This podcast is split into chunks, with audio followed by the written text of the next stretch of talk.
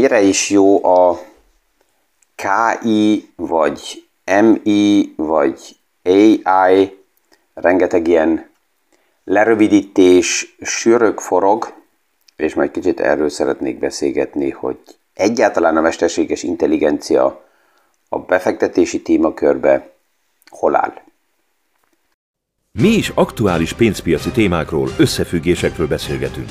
Gazdaságról érthetően János Zsolttal. Üdvözlünk mindenkit a mai PFS Kávézat podcaston.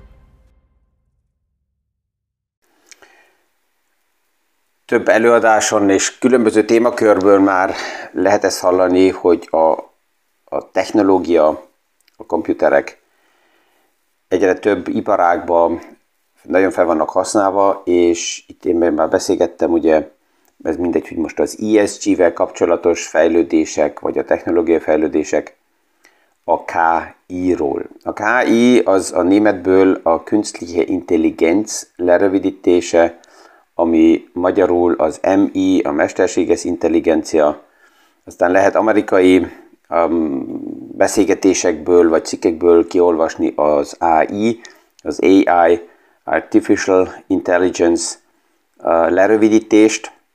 Alapjában mindig ugyanarról beszélünk, de nézzük meg, hogy az egész téma honnan is jön.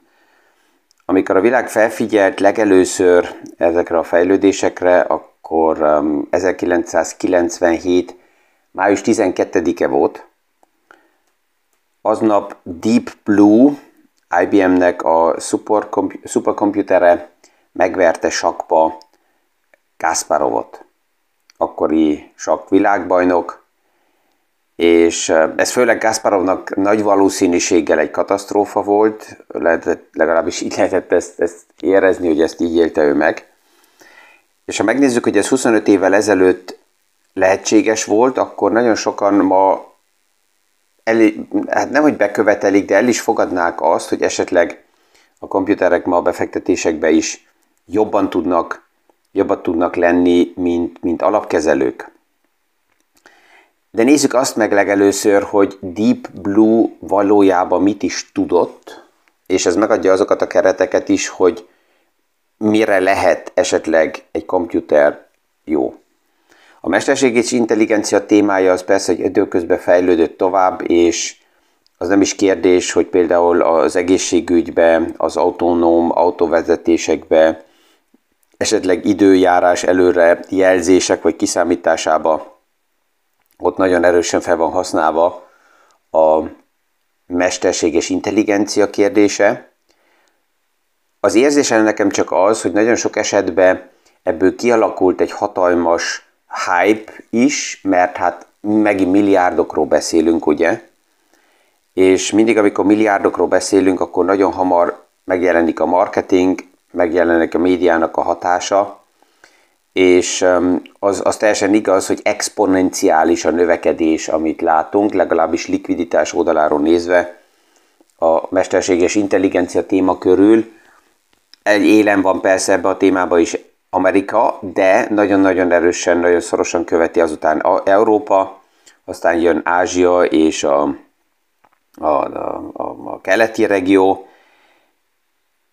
Ha megnézzük, akkor az érdekes az, hogy nagyon sokszor, amikor valamilyen komputer technika felhasználásáról beszélünk, akkor nagyon hamar beszivárog az, hogy ez egy KI, egy mesterséges intelligencia felhasználása, és ez így van hagyva marketing oldaláról. Tehát nincsen más magyarázat, ezért beszivárog az az érzés, hogy valójában mesterséges intelligencia lenne mögötte.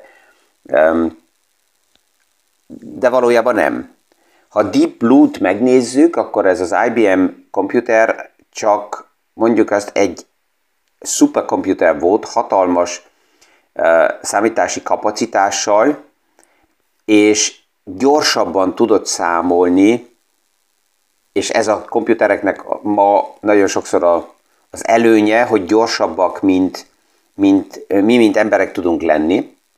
A másik, ami hozzatartozik, hogy a sakk, az egy alapjában elég merev és megszabott játék. A sakk lépéseknél nincsenek kreatív, szituációból kitalált új lépések, hanem a szabályok elég tiszták, hogy mi szerint kell játszani. És Deep Blue más nem csinált, mint az addig ismert sakszabályok szerint és a múltból ismert sakkjátékok szerint egyszerűen gyorsabban tudott számolni és kalkulálni, mint Kasparov. És ezért legyőzte őt. A komputereknek ugye van egy nagy előnyük összehasonlítva az emberrel, nincsen emociójuk, nem fáradnak el, nem kell aludjanak, nem lehet megsérteni őket, bármilyen munkát adunk nekik, végzik, nem háborodnak fel, hogy ez az én szintem alatti munka, 7 nap, 24 órába non-stop tudnak dolgozni, nem sztrájkolnak, nem követelnek több fizetést, tehát alapjában a komputer felhasználása ebből a szempontból persze, hogy ideális, monoton munkákat, és ami meg van szabva, ahol nem kell kreativitás, nem kell szituációból kitalálni új és új helyzetet. Tehát ezért a komputer által támogatott munkaköröknek a száma, ez biztos, hogy növekedni fog. Még az is, hogy például a komputerek, hogyha keresztbe olvassák a híreket, nagy adatbázisok vannak, és bizonyos kulcsszavak szerint egy komputer sokkal hamarabb ki tudja szűrni, 1000, 10.000 újságcikkből bizonyos témához a lényeget, mint hogyha egyenként kellene egy ember ezt végigolvassa. De ezért még nem mesterséges intelligencia. Ez egyelőre csak még egy komputer, amely gyorsabb, mint az ember.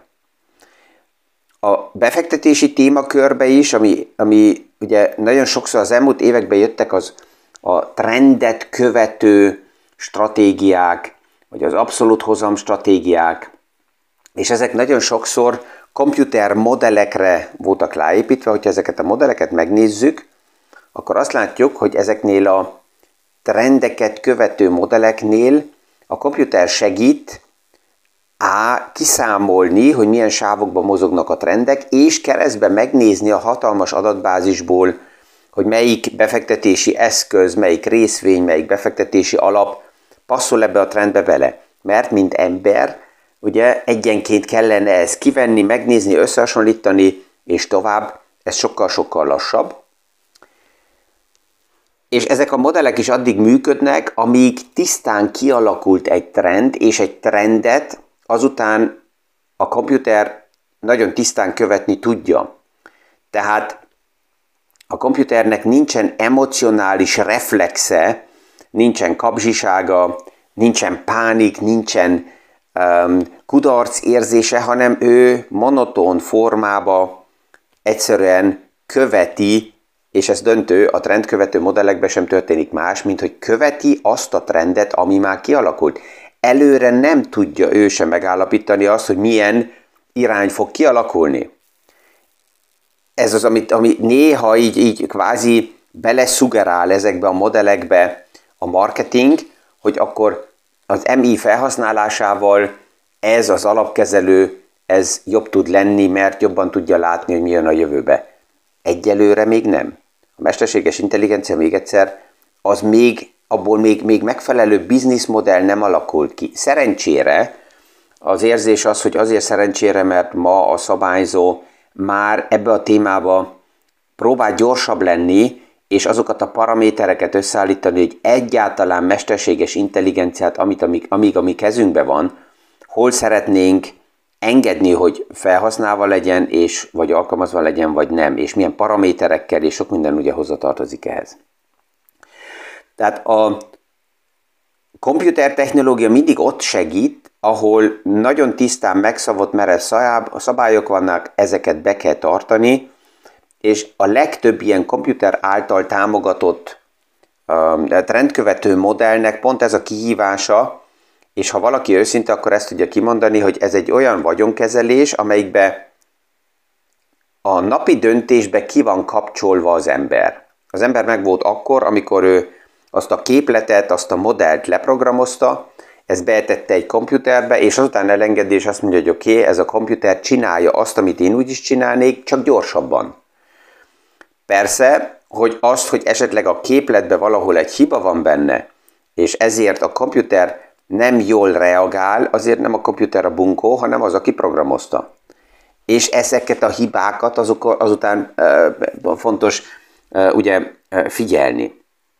Csak képzeljék el, hogyha a sakkba is egyszerűen játék közben normális lenne az, hogy mit tudom, valamelyik figurával nem a megszabott formába lépnénk, hanem lenne spontán egy döntés, hogy másképp lépünk. Ez teljesen összezavarná a komputert, akkor Deep Blue nem tudna a gyorsaságával sehova tovább lépni, ha hirtelen bekerülne egy kreativitás, de az nem kerül be.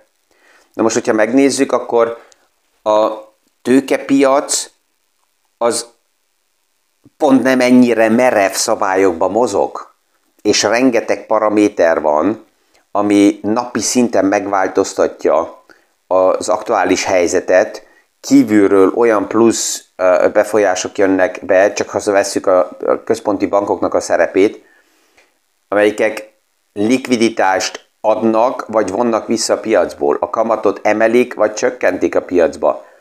Ezek nem merev modellek szerint működnek, hanem ott van egy konszorcium, és általában Amerikában is, Európában is ezt nem egy ember dönti el. Nagyon sokszor ez a kép van, hogy Jay Powell és ő eldöntötte, nem, ott van mögötte 12 más igazgató. Az Európai Központi Bankban is ott van Christine Lagarde, de ő nem egyedül dönt, hanem ott is a direktórium a háttérbe, és mindenik európai, tehát minden olyan országnak, amelyiknek eurója van, a központi bankjának az igazgatósági köre, tehát ő csak szóvivő, és ezek nem merev modellek szerint alakulnak ki, hanem individuálisan vannak döntve. Na most erre egy Deep Blue nem tud választ adni. Hanem amikor megvannak a döntések, akkor ezt újra kell programozni, és megnézni, hogy az esetleg milyen sávokba tudna működni, és akkor esetleg tud egy komputerrendszer segíteni. Ezt látjuk nagyon sokszor, hogy komputerrendszerek által vezérelt befektetési modellek mindig a múltat nézik, és ebből próbálnak tanulni, tehát az, ami a múltban történt, azt vetítik előre, és ez egy elég veszélyes sztori, csak veszem a kamat alakulását a kötvényeknél, ilyen régi, tehát visszapillantó tükörből modellező struktúrák megnézik, hogy alakultak például a kötvényeknek az árfolyamai az elmúlt 30-40 évben. Ez egy elég hosszú idősáv. Az azt jelenti, hogy abba az időben 30-40 éven keresztül a kötvények kvázi egy tuti része tudtak lenni a befektetési portfóliónak, mert csökkentek a kamatok, ezért ment felfele az árfolyam. A kamatok lehet, hogy éppen csökkentek, de meg volt valamennyi kamat, és ez tudta stabilizálni a portfóliót. Na most, hogyha ez szerint, a modell szerint nézem meg a jövőt, és jövünk nulla kamatszintről, hát akkor látjuk 2022-ben, hogy erre a modellre mennyire rá tudunk fázni, mert ez a 30-40 éves modell aktuálisan, főleg amikor a piac fordul, és olyan szintről jön, mint most, ezt nem tudom a régi modellek szerint leképezni. Tehát itt kell az aktuális helyzetnek a megítélése, kell az individualitás, kell az intuíció, kell az, hogy figyeljem, hogy egyáltalán mi jön, és ez az, amire még a komputertechnika a befektetési témakörökbe még nem tud választ adni. Ezt ma azért szedem ennyire szét, mert ugye megjelennek ezek a lerövidítések, KI, MI, AI, nagyon sokan ezzel nem tudnak semmit kezdeni, és a marketing megint meghagy egy olyan gondolatot a háttérben nagy magyarázat nélkül, amiből azután mást várnak el az ügyfelek, a befektetők, mind ami valójában a háttérben történik. És ezt lényeges kézbe venni és elmagyarázni. Ez egy kicsit hasonlít nekem a kriptovilágnak a kialakult tévhiteire, hogy a tokenek vagy a kriptomegoldások azok valuták, azok nem voltak soha valuták, hogy valamelyik esetleg digitális fizetőeszköznek része tud-e majd lenni, az még nagy kérdés, de ez így volt hagyva. És 10 éven keresztül beszivárgott ez, és ezt elfogadta mindenki, hogy kriptovalutákról, kriptodevizákról beszélünk. Nem, nincsenek kriptovaluták, devizák.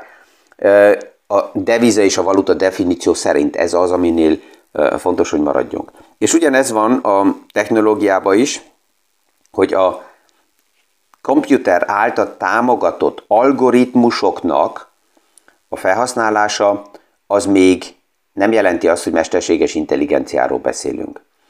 Tehát ez így összefoglalva az egésznek a témája, amit ma látunk, annak egy nagy előnye van, gyorsabbak. Tehát mindig akkor, amikor valami modelleket kell megnézzünk, akkor a komputer nagyon tud segíteni, mert ő egy hihetetlen tempóval tudja ezt ledolgozni, és még egyszer, neki nincsen az az emocionális ide-oda kapkodása, mint egy embernek. És nincsen egója a komputernek, ez is jó, hogy egy komputer szárazon csak működik, és nem úgy, mint Kasparov annak idején ego oldaláról megsértődött, hogy egy komputer őt legyőzte. Ha ezt nem ego oldalról kezeljük, akkor ennek örvendünk, mert azt látjuk, hogy igen, a technika gyorsabb tud lenni, mint mi, és leveszi a vállunkról azt a monotón munkát, amit másképp mi, mind emberek kellett volna elvégezzünk. Ez véleményem szerint általában egy jó hír nagyon sok iparágnak, mert azok a monotón részei a napi munkának, amit kvázi kikapcsolt agy nélkül csak úgy lehet csinálni, és nagyon sokan ehhez hozzá is szoknak, és azt mondják, hogy hát olyan, mint egy meditáció, hogyha ezt a munkát csinálom. Ezeket mind időközben majd át lehet helyezni, hogy ezeket megoldják komputerek, hogy nekünk megmaradjon a kreativitás, az intuíció, az empátia, azok a képességek, és ezeket fejleszteni, ami az adott helyzetből, szituációból adódik, és hát erősíti azt, hogy emberek vagyunk, és éppen nem nullák vagy egyek, hogy mindegy komputer ebből a szempontból döntsünk. A téma az biztos, hogy olyan, hogy ezen filozofálni lehet nagyon sokáig, és fogunk is. Ma Brüsszelben szinte minden olyan gyűlés, ami arról szól, amikor arról vitatunk és beszélgetünk, hogy kell a szabályzási keretek kialakuljanak a következő évekre, évtizedekre, ezek ma nagy részpont a mesterséges intelligencia körüli szabályokról szólnak, és ott is látjuk azt, hogy nem annyira egyszerű, hogy azt mondjuk, hogy 0 vagy 1 a válasz erre a témára, hanem sokat kell erről beszélni, vitatni, gondolkozni, feldobni ötleteket, megnézni, hogy annak mi a hatása, try and error modellekbe menni, és ez szükséges, mert az látjuk és érezzük, hogyha valójában valamikor oda kerül a mesterséges intelligencia, hogy intuícióból szituációkat tud használni, és egy bizonyos irányba elindul, akkor ma azt látjuk, hogy nem is tudjuk, hogy milyen irányba fog ez menni, és nem vagyunk abban sem biztosak, hogy ez nekünk mindig jó lenne, mert az üzleti modellünk, az együttlétünk, a befektetési modellek, ezek nagyon sok olyan döntésre vannak felépítve, amit, hogyha szárazon kiveszünk, és csak fehér-feketén világítunk meg, és azt mondjuk, hogy 0 vagy 1, akkor sok esetben egy mesterséges intelligencia lehet, hogy akár ellenünk döntene, ami nem lenne annyira vicces.